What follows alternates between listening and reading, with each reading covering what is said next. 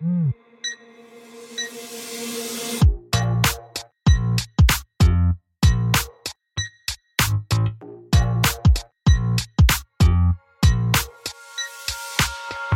Hello. Et bienvenue sur le podcast Réveille ton bise.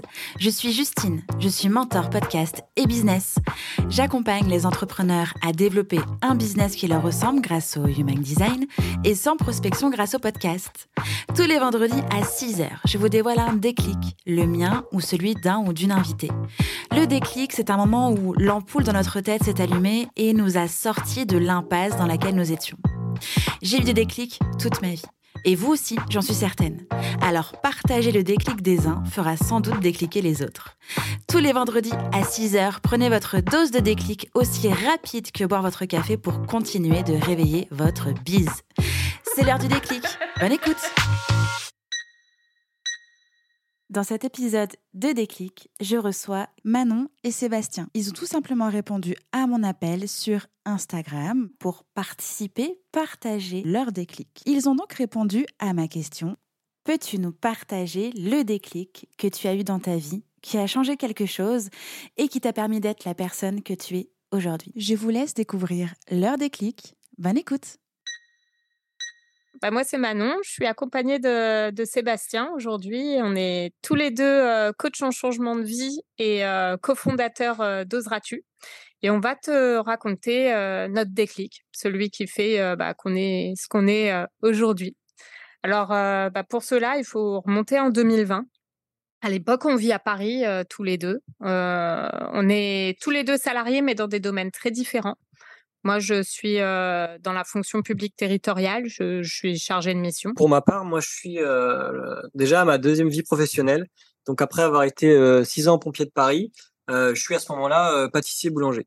Mais on va dire que 2020 ne commence pas très bien pour moi parce que je développe un asthme à la farine. Donc en tant que boulanger, c'est pas génial. Et en plus, je subis un licenciement abusif. Donc ça, c'était juste avant le premier confinement. Et du coup, moi, à ce moment-là, bah, de mon côté, je termine bientôt mon, contrat. Euh, et je m'interroge euh, beaucoup sur, euh, bah, sur le fait de le continuer, enfin de continuer ou pas dans, dans l'administration dans laquelle je suis. parce que j'ai un peu le sentiment d'avoir fait le tour de mon poste et de plus être suffisamment stimulée au travail. Euh, même si euh, même si je m'y sens bien, je, je me vois pas faire ça toute ma vie. Donc c'est vraiment une période de, réflexion et ça fait un moment que bah, l'un comme l'autre on se prend à rêver d'une vie un petit peu différente, euh, qui soit plus plus libre, plus proche de la nature, euh, bah, plus proche de nous-mêmes finalement. Et, euh, c'est à ce moment-là qu'on a eu notre notre déclic commun parce que quelque part ce contexte professionnels de part et d'autre, bah, c'est comme si les étoiles s'étaient alignées pour nous et que et qu'on avait une, fenêtre de, tir à deux quoi pour changer de vie. Et ce qui est quand même suffisamment rare pour pour être important de saisir. Et, et, du coup, en fait, il fallait juste oser, mais, mais juste, c'est c'est quand même un, petit quelque chose et c'est pas rien d'oser. Et moi, je te, je, te cache pas que j'ai eu un peu la trouille de sortir de, de, ma zone de confort finalement. Et je me disais bon, je suis pas à plaindre, j'ai des collègues au top, je suis bien payée, etc. Enfin, j'avais tout un petit confort. mais quand même, en m'interrogeant et en me reconnectant à moi-même et et à ce que je voulais vraiment pour ma vie, euh, je me rendais compte qu'il y avait un petit truc qui coinçait quoi. Et c'est avec l'aide d'un bah, d'un super coach que j'ai eu à ce moment-là que euh, que j'ai osé euh, sauter le pas. Et, et franchement, je m'en remercie chaque jour de bah, d'avoir osé sauter le pas et, avec Sébastien. En quelques mois, en fait, tout s'est enchaîné assez rapidement parce qu'on a déménagé à la campagne, en plein milieu des champs.